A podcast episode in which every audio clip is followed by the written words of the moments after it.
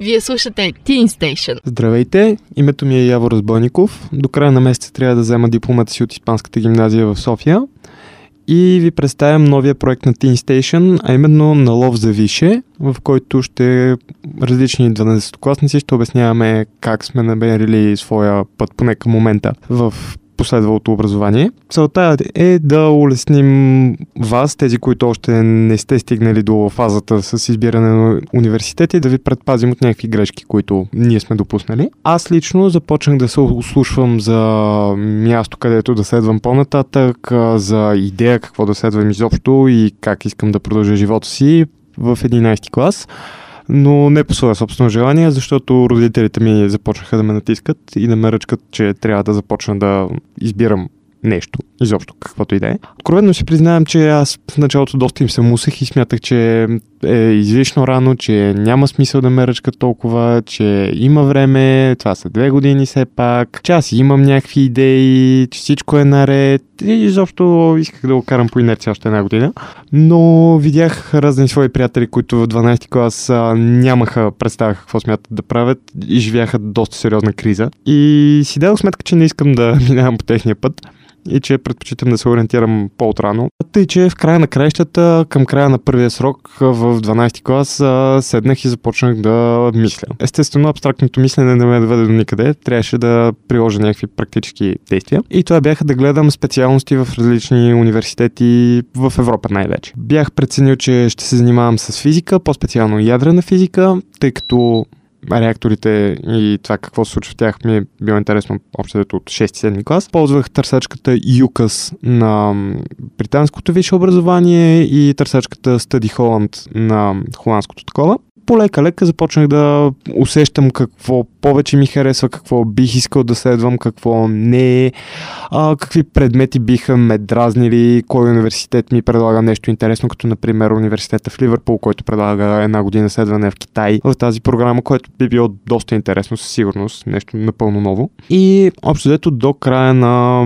на учебната година в 11 клас аз бях на идеята, че ще следвам ядрена физика, евентуално в Великобритания, тъй като друга не, не открих варианти изобщо. По този начин в процеса на разглеждане на специалности успях да открия нещо, което да смятам, че е наистина моето нещо и което ще следвам сега, а именно устойчиво развитие. Доста различно от а, ядрената физика, с която започнах но там концепцията е да предпазим планетата и като вид да продължим да се развиваме на нея. Общо ето по този начин, чрез разглеждане на университети, чрез а, чисто и просто чрез четене на някакви сайтове и виждане какво ми се предлага и на базата на въпроса искам ли да се занимавам с това, какво ми предлагат тук, това харесва ли ми всъщност, това интересно ли ми е сега. А успях да намеря нещо, което в момента смятам, че наистина ме пали се надявам, че като отида да го уча в, през септември месец, а, няма да си остана разочарован. Това ми е първия важен съвет. А, тръгнете отрано да гледате и гледайте различни университети, защото това е най-добрият начин да се ориентирате на първо време. След това, когато така, избора ми падна на три университета в Холандия, а, минах на следващата фаза, именно отидох и ги видях на място, което много променя цялото усещане за университета. Ако преди това мислех за университет А като за университета с оранжевия сайт, за университет Б с, като университета, който май има доста бюрокрация и сайта им е син, и за университет В като за университета, който май ще ме приема доста лесно и сайта им е зелен. Вече самото усещане е да отидеш да видиш града, мястото, какво се случва там, какви хора има, това да влезеш в стола на един университет и да се заговориш с една от готвачките на испански и да разбереш, че тя е от Коста Рика, също беше доста интересно.